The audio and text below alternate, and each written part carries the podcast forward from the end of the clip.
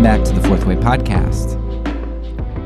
In this episode, I had the privilege of interviewing Randall Balmer. Dr. Balmer has been a part of evangelicalism his whole life and had experienced its political transformation from the inside. I wanted to talk with Dr. Balmer because his insights are going to be helpful for us in a number of different ways. I want to point out some of those ways now so that as you listen to the episode, you can hone in on the meat of our discussion. First, I want you to see the face of propaganda in our discussion. There are a number of times throughout the interview where we talk about the religious right being genuine, holding on to a true belief, advocating for an appropriately moral stance, etc. But as we've discussed throughout the season, propaganda as we know it today isn't about lies and deception, though it may often include that. It's really about eliciting a response, as Ellul identified. That means that propaganda is often less about the truthfulness or falsity of an idea and more about how such an idea is presented. A fact in and of itself may not be all that meaningful without context and presentation. Some of my favorite commercials, which I'll make sure to link in the in the uh, show notes, highlights this. These uh, these don't judge too quickly commercials take viewers through a scene where we get the whole context, but an actor within the scene only gets a snapshot, and hilarity ensues. Because while the actor and the viewer are seeing the same snapshot, only the viewer has the given context through which to interpret the snapshot. So, as you listen to this episode, after first watching those funny commercials, put to the side this notion that we're arguing about whether abortion is moral or not. We're not discussing that at all, really. And if you want to hear why I think abortion is a travesty, you can go ahead and listen to my season on abortion.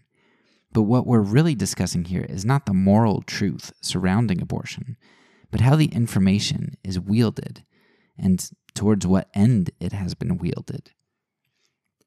Second, I want you to see the creative power of propaganda. Part of what we discuss in this episode is the transformation of evangelicalism. It's disheartening to know where we've come from in regard to social justice and where we are now. But that's due in part to the way that propaganda polarizes communities, isolates them, and transforms them. So listen out to how propaganda does that throughout this episode.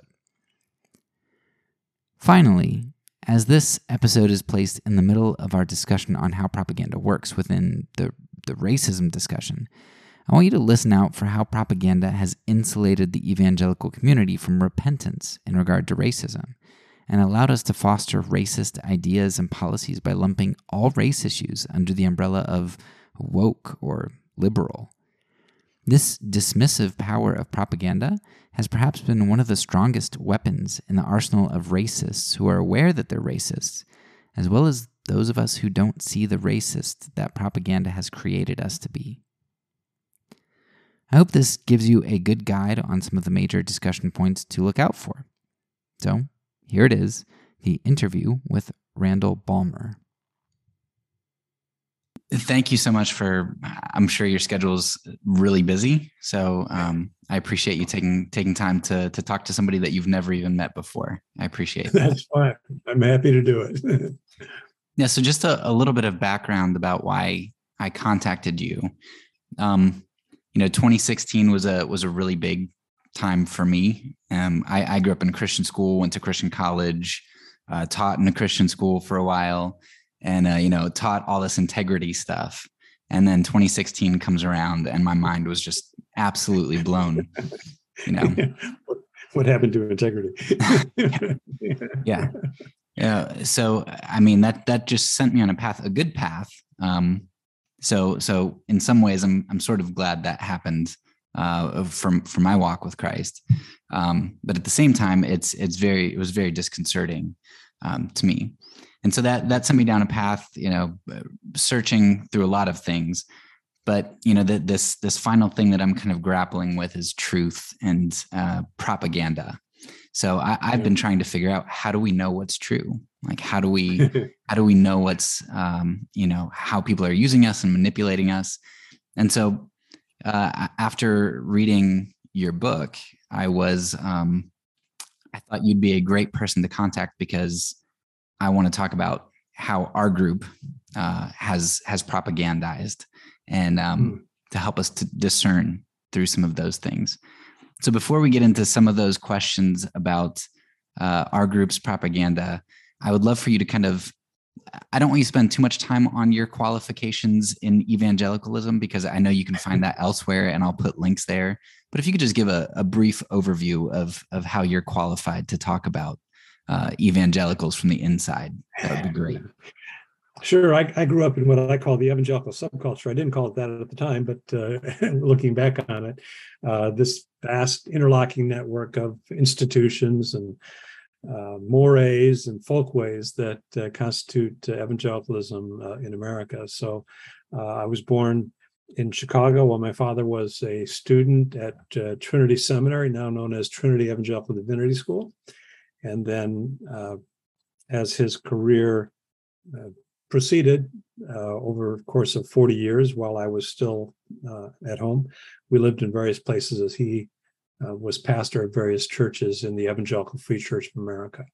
So I gave my heart to Jesus for the first time um, very early, very young, uh, first of uh, many times, and uh, attended vacation Bible school, Bible camp, Sunday school, church many times, several times a week and then um, and then uh, really uh, kind of finished off my my formation by becoming a uh, an undergraduate at Trinity College in Deerfield, Illinois, and then a seminary student uh, where I actually worked as well uh, at uh, Trinity Evangelical Divinity School. then I headed off to graduate school for a doctorate and onto a teaching career. But I I often say that I'll, I'll put my evangelical credentials up against anybody, including Franklin Graham, although I concede his father might have been a bit more uh, famous than mine. All right, perfect. And uh, I will make sure to put some links to some of your lengthier uh, discussions on on your background. Um, but we, we could talk about a lot of ways that um, you know our community has propagandized us and and uh, others. But I, I don't think that there's there's a much more formative issue than than the abortion issue and the way that that's been been wielded. And that's something that you spend a lot of time talking about in your books. Um, so so first of all you know, I, w- I want to kind of zoom in on the the timing of abortion becoming a significant issue for evangelicals. Um, and, and, I think the first time that I was exposed to that idea was reading Kruse and, and Fitzgerald on their works on evangelicals. And they quoted uh, Jerry Falwell in his his sermon "Ministers and Marches," and I finally tracked down a copy of that and and read it for myself. And uh, I I couldn't believe what he was saying. Like he was he was saying, you know, Christians don't involve themselves in politics.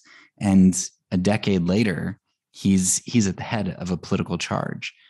And so I think that that kind of transformation leaves a lot of people thinking, well, yeah, he transformed right after Roe versus Wade. The timing fits uh, the abortion narrative. Could you talk a little bit about the the timing of um, Falwell's political conversion and and the religious right?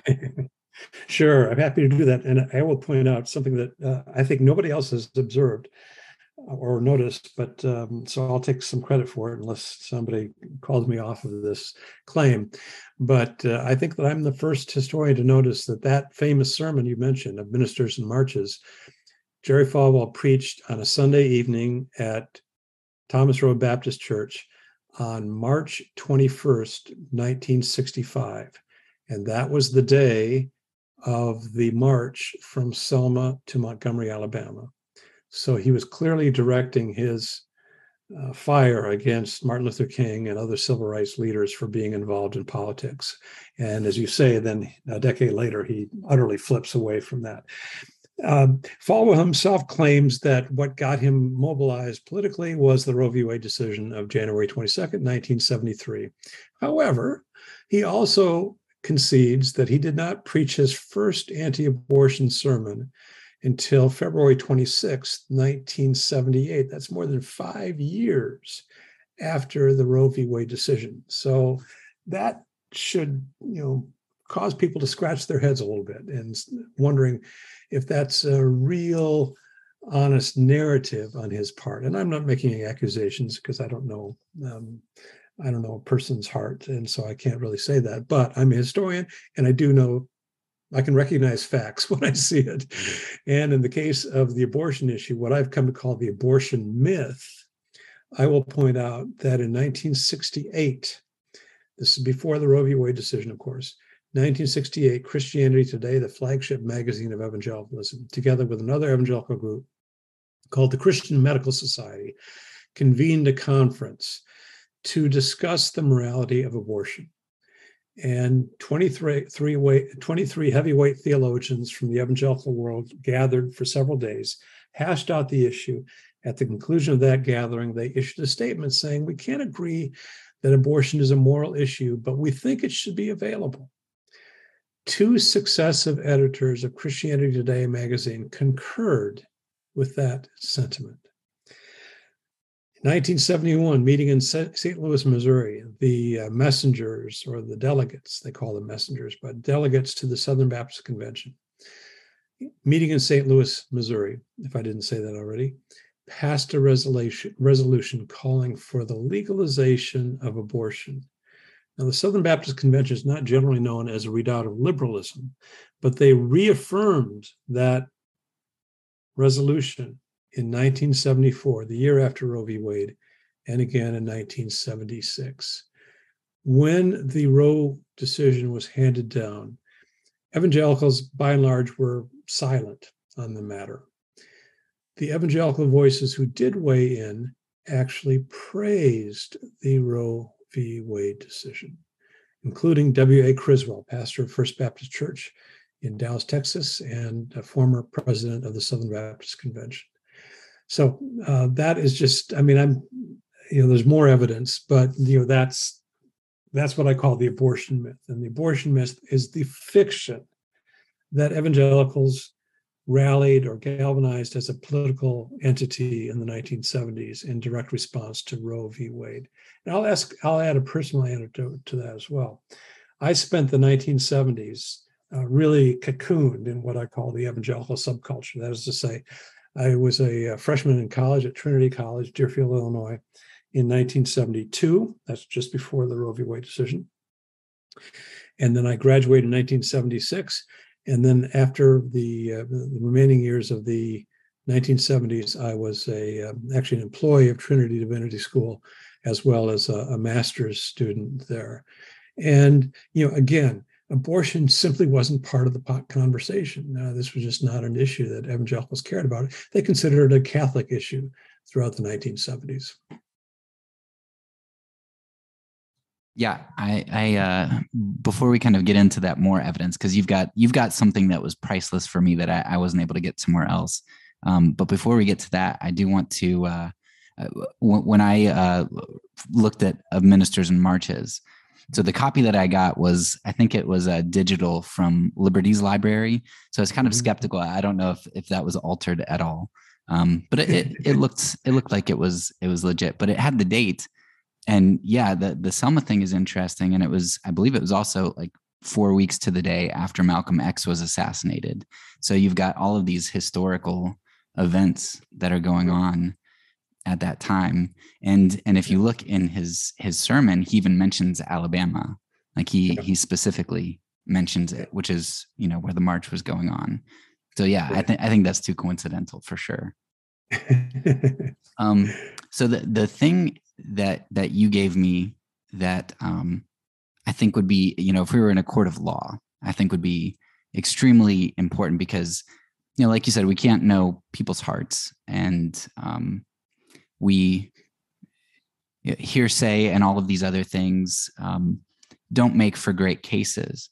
But in your book, you talk a bit about uh, this this experience you had. I think it was in 1990 or, or right around there, yeah. um, where where you actually were able to talk face to face with with some of the big individuals responsible for um, the the Republican Party and the and the the moral majority. So I would love for you to talk about that conversation who you talked sure. with, why that sure. was important, what you said, and and how that kind of um because that's straight from the horse's mouth, and that that to me is uh, yeah. is powerful. Yeah, I didn't say much. I listened a lot. I said I didn't say very much at that occasion. Yeah, uh, what happened was that in November of 1990, I was invited. Uh, I was at that time uh, an assistant professor at uh, Columbia University, where I ended up teaching for 27 years. But I was invited to a gathering in Washington D.C. in November 1990. And I actually, for years, I puzzled over why I was invited to this thing because I just uh, it just didn't make sense to me. And I almost didn't go at the last minute. I had, you know, I had uh, a young family. I was, you know, busy teaching, trying to write books and so forth. And uh, I decided at the last minute, yes, I'm going to go. I went to this thing. So I found myself in Washington, D.C., in a hotel conference room with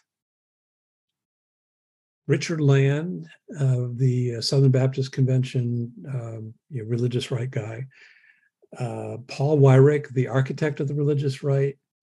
Um, I'm trying to remember his first name. I can't remember at this moment. Uh, uh, Ed Dobson, uh, who was at that time, or was he had just left, but he had been Jerry Falwell's lieutenant at Moral Majority.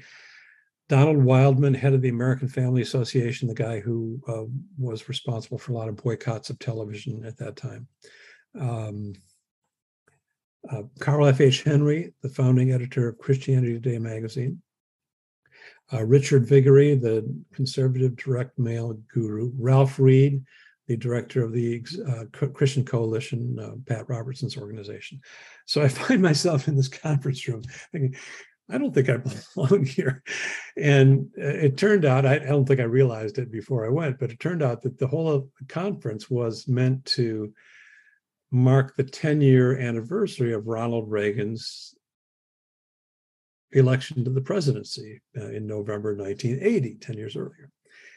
And so I thought, well, I, you know, I didn't celebrate 10 years earlier. I'm not sure I want to celebrate now, but I'm here. I might as well make the best of this. And so I'm there and, and sitting in in these sessions. And in the first session in, in the commentary, Paul Weyrich made this impassioned speech. He said, let's remember that this movement, meaning the religious right, did not get organized in response to abortion or to the Roe v. Wade decision. Not at all, he said. Uh, let's be clear about this. We got going as a political movement to defend tax exemption in evangelical institutions, including Bob Jones University, which, of course, uh, was, was segregated and you know again he was emphatic about this. And so at the end of that session in, the, in a break between the sessions i went up to him and i said i want to make sure i understood you correctly. Abortion had nothing to do with the genesis of this movement. He says absolutely not. He said i've been trying since the goldwater campaign in 1964 to get these people meaning evangelicals interested in politics. He said i tried everything. I tried the school prayer issue. I tried the pornography issue. I tried the abortion issue. I tried the women's rights issue Nothing got their attention until the Internal Revenue Service started coming after places like Bob Jones University. That's what got the attention of people like Jerry Falwell, who, of course, has started his own segregation academy in Lynchburg in 1967. So, anyway, that exchange uh, got me started on this sort of um, decades long treasure hunt to chase down the real origins of the religious right. And I have to say that I don't agree with Paul Weyrich about much of anything, but on that case, on that point, he was absolutely right. Abortion had nothing whatsoever to do with the genesis of the religious right.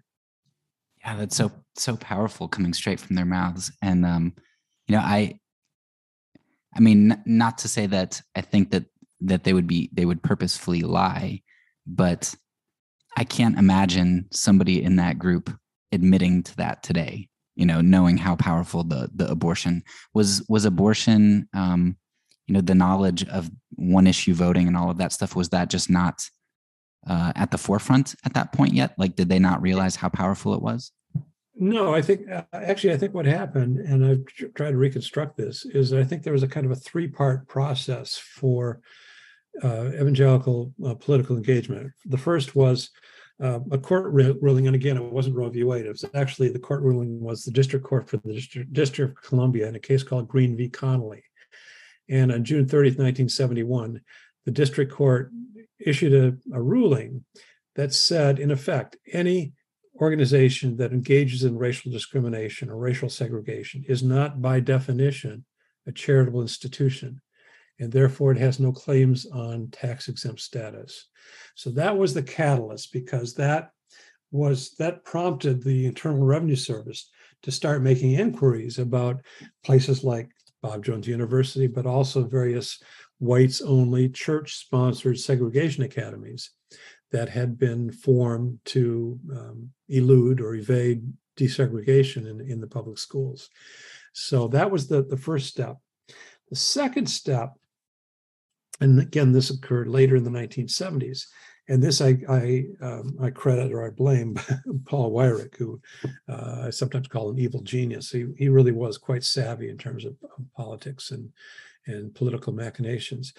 Um, the second move was to say, "Oh, this is not a defense of racial segregation. This is not racism. This is a defense of ra- of religious freedom." Thereby writing a page from the modern religious right playbook you know, that you see in the Hobby Lobby case, for example, or in the California cake maker case. This is not a matter of defending racial segregation. We're defending religious freedom. It was a brilliant move. What he failed to mention is that tax exemption is a form of public subsidy, right? I, I, I, there's no debating that. Uh, you know, I'll, I'll, I'll, use a personal example. I, uh, I'm, uh, in addition to being professor, I'm a, an Episcopal priest, and I, one of my parishes, actually my first parish, was in northwestern Connecticut, in a rather affluent little town in northwest Connecticut called Washington, and we, of course, paid no property taxes in that very affluent community uh, because we were a church, a tax exempt organization. Well, that meant that the taxpayers in that town, not that they couldn't afford it, by the way, they could they could well afford it, but they had to pay extra for fire protection, for police services, for maintenance of the public parks, and so forth. So tax exemption is a form of public subsidy. So when Paul Weyrich and then Jerry Falwell began crying about uh, this is an assault on religious freedom, they fail to acknowledge that tax exemption is public subsidy. So that was the second move. The third move brings us to the abortion question. Weyrich was savvy enough to recognize that he couldn't effectively build a grassroots grassroots movement of white evangelicals simply by defending racial segregation.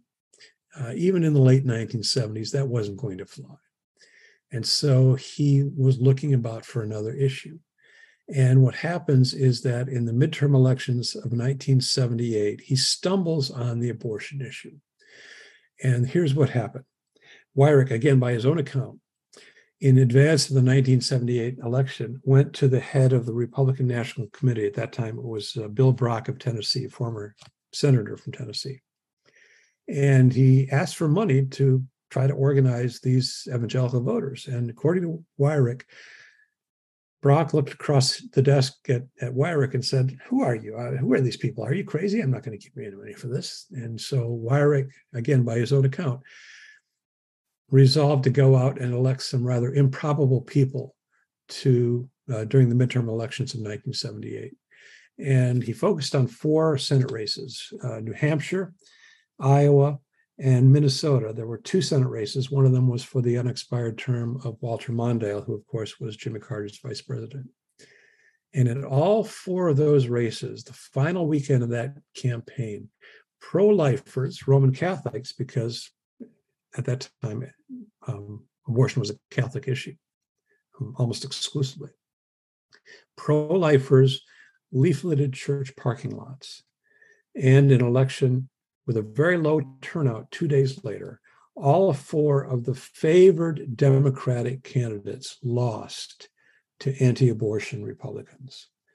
I remember very clearly running, uh, reading through Paul Weyrich's archives, which are actually out at the University of Wyoming in Laramie, and looking at his correspondence surrounding that midterm election of 1978, and I, have said this often, it's almost like the, the papers began to sizzle because he realized he finally had found an issue that was going to galvanize grassroots evangelicals. Opposition to abortion was going to work for him as a political issue. Even so, even so, and we're talking then about the midterm election of 1978, so November of 1978. Frank Schaeffer has told me, in, in, in, again, very emphatically, that when he and his father and C. Everett Koop began touring the country in the first three months of 1979 with their film series, Whatever Happened to the Human Race, this anti abortion film series, he said that the crowds were very, very meager. And the response on the part of evangelicals in early 1979 on the abortion issue was quite tepid. Uh, another bit of evidence in uh, or on August 22nd, 1980, Ronald Reagan, the Republican nominee, addressed a group of anywhere from 10 to 20,000 evangelicals. The, the numbers, the um, estimates of the crowd vary. In Dallas, Texas, at Reunion Arena. Uh, this is the event where he famously said to this group, I know this group can't, envo- can't endorse me, but I want you to know that I endorse you and what you're doing. Brought down the House and arguably sealed the evangelical vote for the 1980 presidential election. I read through his um, speech on that occasion out at the uh, Reagan Library in Simi Valley, California. And on that occasion, he talked about creationism. He decried Jimmy Carter's unconstitutional agenda against evangelical schools, meaning places like Bob Jones University. He did not uh, mention abortion even once in that address before 10 to 20,000 screaming evangelicals in August of 1980. So even as late as August 1980, the Reagan Bush campaign was not persuaded that abortion was going to work for them as a political issue in November. All right. Yeah, I uh, I particularly liked um, how how you pulled out some of the the language. You know, this focus on on religious liberty. I grew up, like I told you, at a Christian school, and I thought for the longest time, and probably until I was in high school, that literally uh, in a public school you couldn't pray or read the Bible. Eh, that that was my understanding of of uh, you know right. secular public schools, and I, I, think religious liberty is used a lot. And and uh, but as soon as a Satanist wants to do something, uh, or or a Muslim, you know, then there's no such thing as religious liberty. It's duplicitous. Can I can I uh, interject on this? Yeah. yeah. Um, um, the, the, the the book I'm working right now on right now is um, biography of Mark Hatfield, a Republican senator from Oregon, uh, evangelical Christian, a Baptist, and um, he's he's a he's a real Baptist. By which I mean he understands the First Amendment and the separation of church and state, which is founded on a bedrock Baptist principle. You don't mess with the, the line of separation between church and state. Um, and I just found this in the congressional record. This is from back in uh, 1994, July 27, 1994. And he, uh, Mr. Hatfield, uh, Senator Hatfield, went to the floor of the Senate to address the whole issue of trying to legislate public prayer in public schools. Uh, and he said, I'm going to read just a, a snippet here. We are dealing with, of course, a very personal issue in matter of prayer we're dealing with the issue of protecting religious religion and religious convictions. I must say very frankly that I oppose all prescriptive prayer of any kind in public schools, as any true Baptist should. By the way, does that mean I'm against prayer? No, it does not mean that at all. I am very strong in my belief in the efficacy of prayer, but I must say that there is no way this body, meaning the Senate, or the Constitution, or the president, or the courts should ever abolish prayer in public schools. That is impossibility. I often use somewhat facetiously the example and experience of having prayed my way through every math course examination I ever took. I was not praying to the teacher. I was not praying to my fellow students. I was engaging in silent prayer to God. who thought I was more powerful than I, who I thought was more powerful than I, and that all students and all the students put put together. Uh, all I'm saying is that this can be very personal and silent prayer is happening happening all the time. Uh, so you know that uh, addresses your uh, your issue.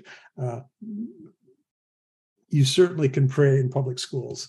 The issue is prescribed prayer in public schools, which is a clear violation of the First Amendment. Sorry to take you down that. Uh, no, no, no. That was that was good, and I, I mean, again, I, I think that shows how uh, information is is wielded. And you know, I, I wouldn't say that I think my teachers were were maliciously lying to us. There's just th- this this narrative that kind of gets started somehow, and uh, and it it goes on. Um, so here, here's a, a big question for you because so I, I don't think that abortion is a a good moral choice to make.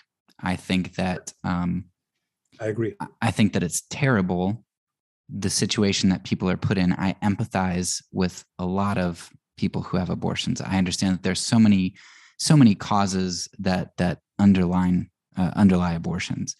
Um, so, w- what would you say to somebody who says, "Okay, even even if I take your narrative about um, you know all this evidence that you give us about how abortion wasn't it, it wasn't brought up because people really cared about that. Uh, it was kind of used. People were kind of manipulated.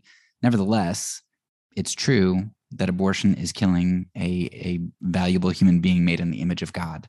And we've arrived at that truth. So at this point, like we're still one issue voters despite our history. What would you say to somebody like that? Why does it matter how we got here? Well, I first I think it matters. I think racism matters, and so and I'm happy to to address that a little bit later in my uh, in, in, in our conversation. Um, but first of all, I agree that uh, that uh, abortion is a moral abomination, um, uh, except for you know the obvious exceptions, uh, rape, incest, uh, the life and well-being of the mother, mother and, and that sort of thing.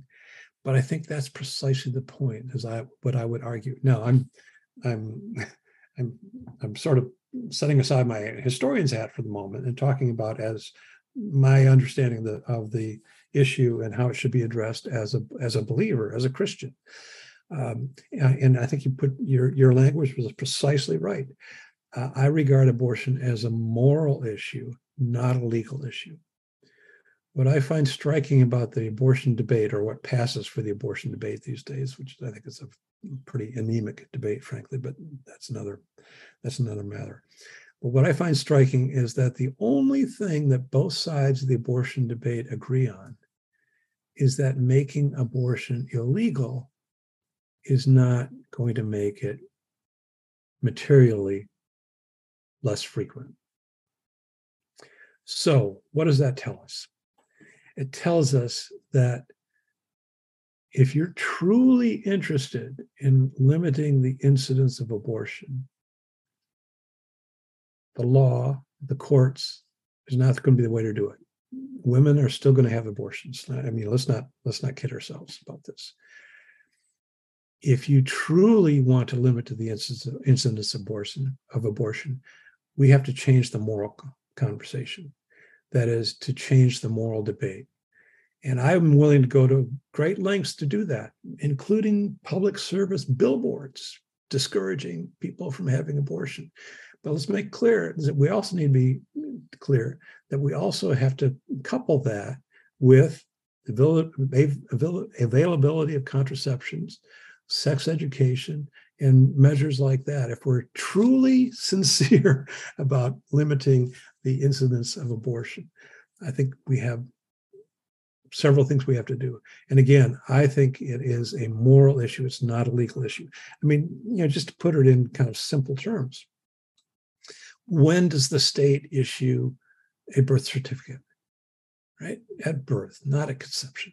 You know, uh, this is just it's, and this is and and even within Christian theology, the the traditional point of no return in terms of the fetus is the moment of quickening, which is several weeks at least into a pregnancy before uh, the quickening is when you when you feel or can discern the the, the fetus moving uh, on his or her own.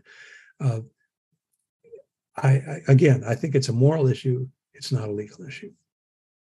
So then, how would you differentiate that between you know somebody says murder is murder if they're if they're created if a fetus is created in the image of God, um, and they're killed, and uh, you know a toddler or an adult yeah. is created, why is that a legal issue as opposed to a, just a moral issue?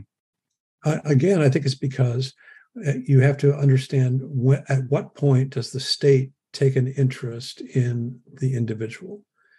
Uh, again, it's not at conception. No, I know that there are some of the anti-abortion people who are trying to kind of roll that back and say that the state has a, a, a vested interest in the individual at the moment of conception.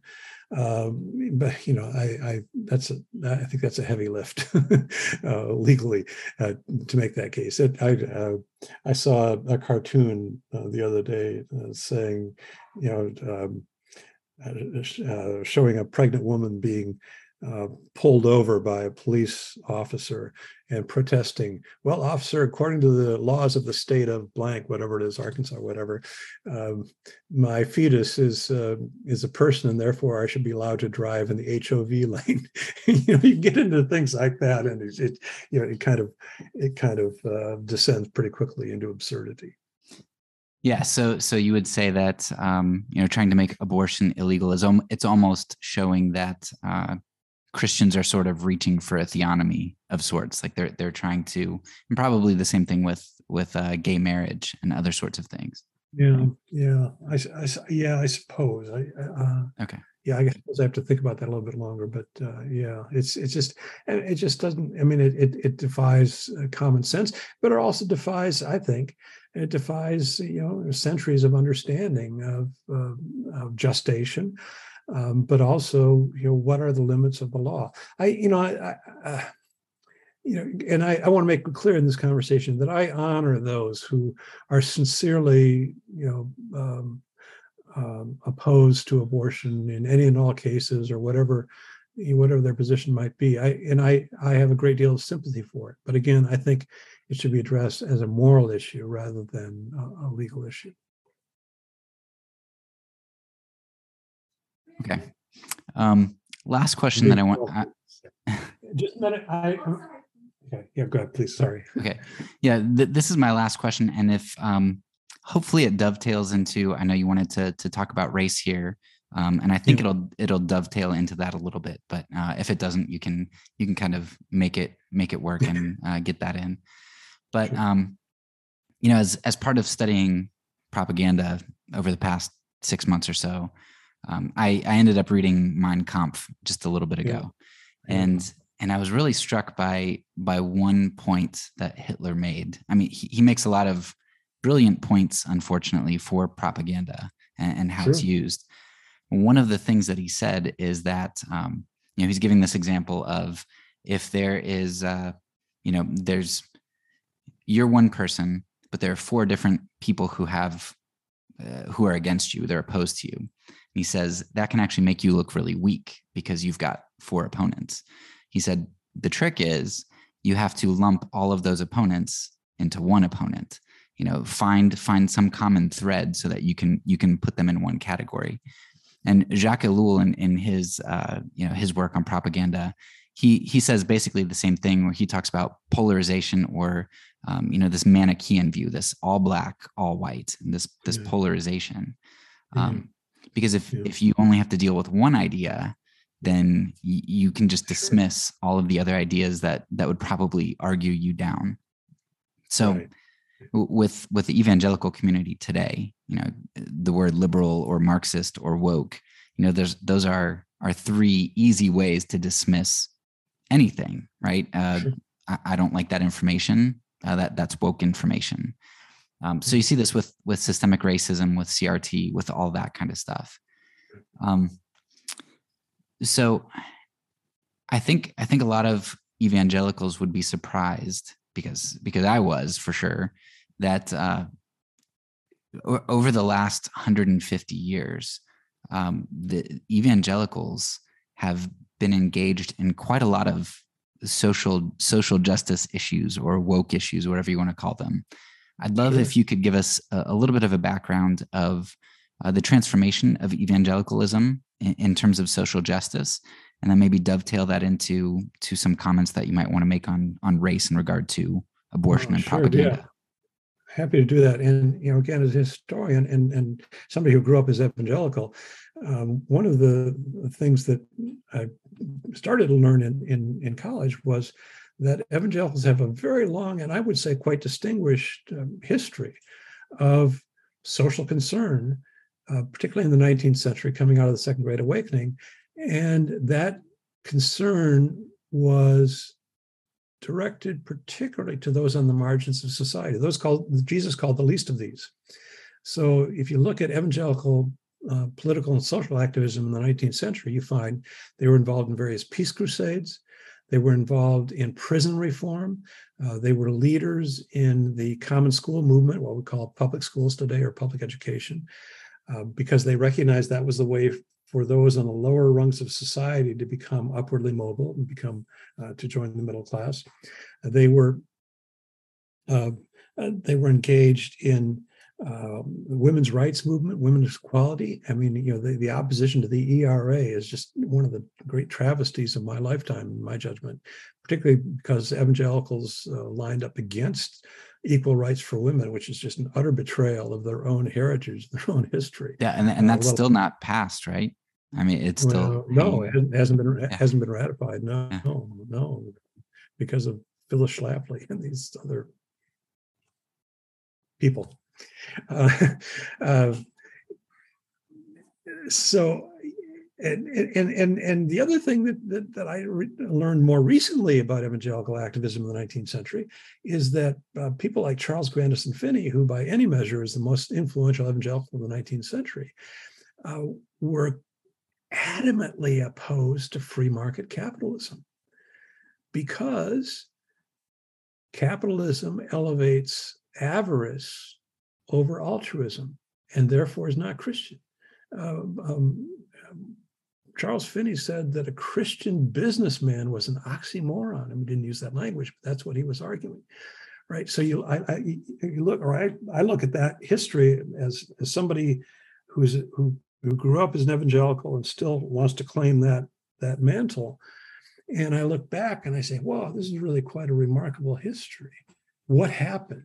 Well, you know, again, we probably don't have time. I know we don't have time to get into all the, the steps along the way, but uh, that uh, general focus uh, really persisted until at least the early decades of the 20th uh, century.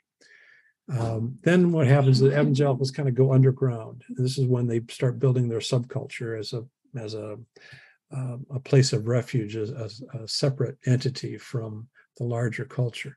But they begin to go back into the, uh, the larger world in the 1970s. And again, if you're looking for a milepost um, on this, uh, you could do a whole lot worse than looking at the 1973 Chicago Declaration of Evangelical Social Concern, which is a remarkable document that seeks to uh, uh, resurrect a lot of the social emphases of 19th century evangelicals.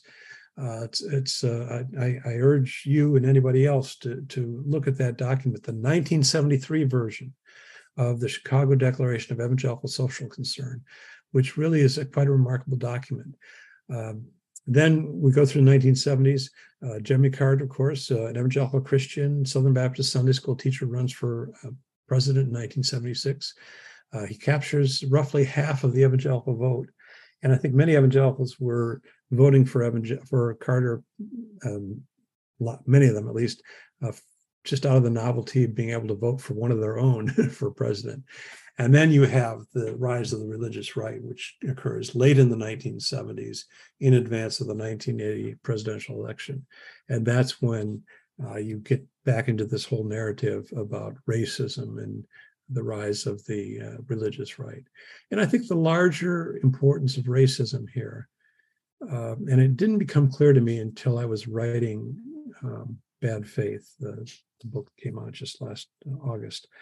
Um, and I was trying to make sense of how evangelicals got from their origins in the 1970s to 81%, 81% of white evangelicals, that's still a staggering number to me, um, supporting Donald Trump for president in 19, I'm sorry, in 2016. Now, this is the man who's really can't be associated with family values very readily. I mean, I think that's probably the understatement of, of, uh, of the century so far. Um, and yet, 81% of white evangelicals vote for Donald Trump. And I began to kind of retrace my steps historically, going back to um, the origins of the religious right in the defense of segregation. And uh, it became clear to me that the key intermediate figure in that is Ronald Reagan himself, the man that many evangelicals look to as a political messiah and uh, or a demigod for that matter. And um, looking at Reagan's career, Reagan started politics in California in opposition to the Rumford Fair Housing Act, which sought to guarantee equal access to housing. He was an outspoken opponent of both the Civil Rights Act of 1964 and the Voting Rights Act of 1965. Throughout his political campaigns, he frequently invoked the racially charged phrase law and order.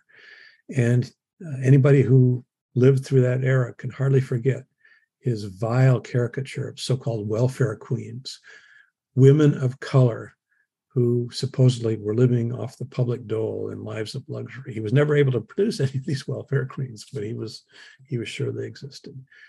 Uh, you add to that the fact that as president, he uh, persisted in his support of the apartheid South African government, and he decimated the Civil Rights Commission as president. And for me, the most um, damning event occurred on August 3rd, 1980, when Ronald Reagan opened his general election campaign for the presidency after winning the Republican nomination. August 3rd, 1980, in of all places, the Neshoba County Fair in Philadelphia, Mississippi, the place where 16 summers earlier, members of the Ku Klux Klan, in collusion with the local sheriff's department, abducted, tortured, and murdered three civil rights workers during Freedom Summer. Reagan was the master of symbolism, but in case anybody missed his intent on that occasion, he invoked the decades old segregationist battle cry I believe in states' rights. So, trying to understand the religious right, you have to understand its roots in a defense of racial segregation and where it ended up in 2016 and 2020 and in the race of Donald Trump uh, not exactly the family values guy. You have to also understand Ronald Reagan. You have to loop him to, into the narrative as well. So, uh, you know, I, I repeat that I honor people who are dedicated to the anti-abortion cause. I, uh, I have a great deal of sympathy for them, but I also think it's important to acknowledge racism.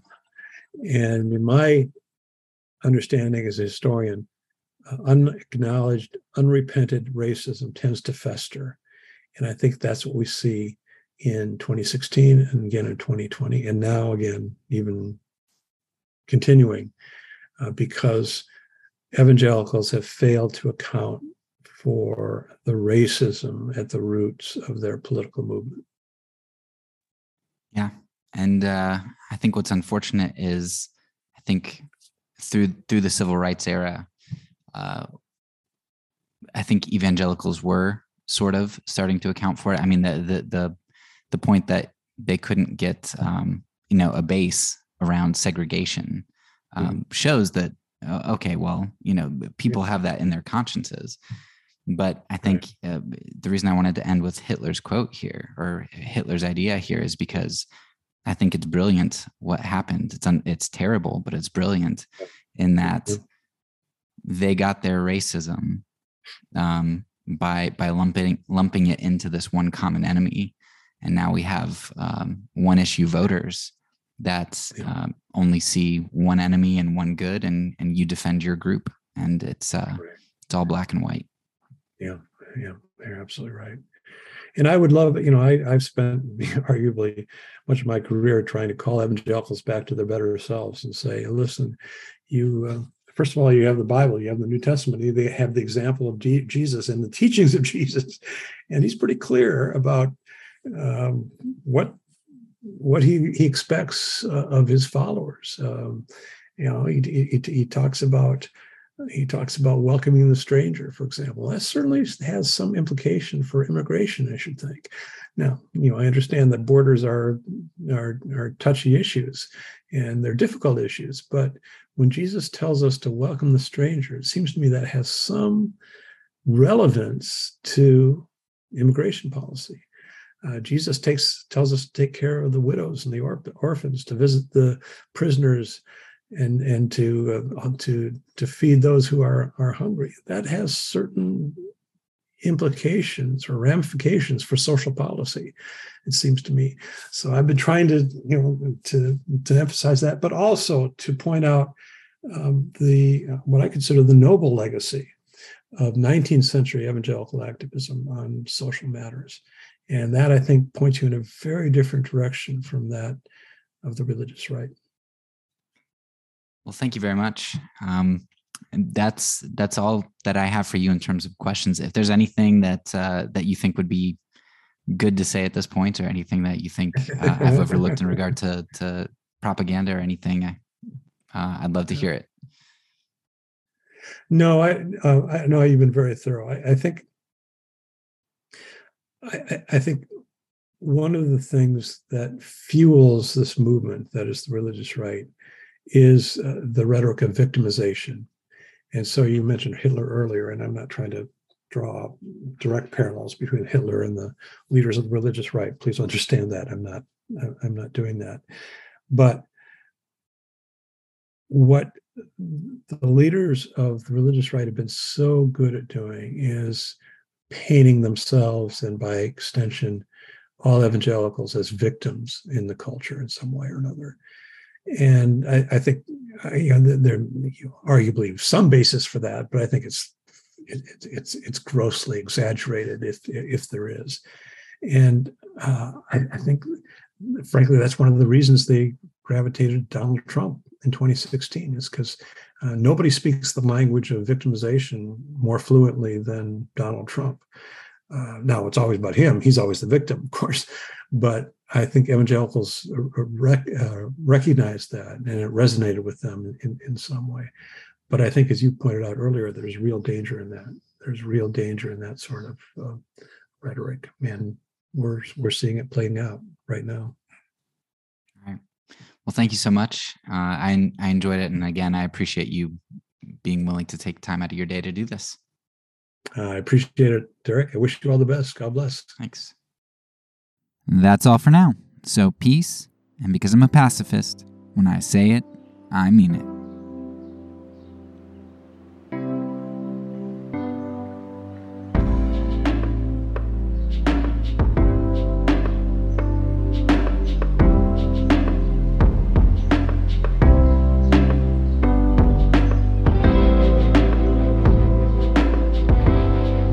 Podcast is a part of the Kingdom Outpost Network please check out the links below to find other great podcasts and content related to nonviolence and kingdom living.